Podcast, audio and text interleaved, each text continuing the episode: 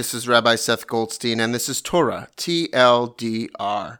An interesting mixture of ideas in this week's portion of Emor, ranging from laws of the ancient priesthood to the holiday cycle to various crimes and their punishments. The portion ends with a statement about crime in general as the text reads, You shall have one standard for stranger and for citizen alike. The Torah here is minding us to treat everyone equally, if they are part of our community, new to it, or outside of it, we are to treat everyone with the same care and concern and consideration. But this is also beyond the law.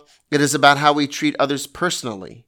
We don't know everyone's story, their past, or their future. So we should approach everyone, in or out, same or different, from a place of non judgment and compassion. And as for others, so too for ourselves.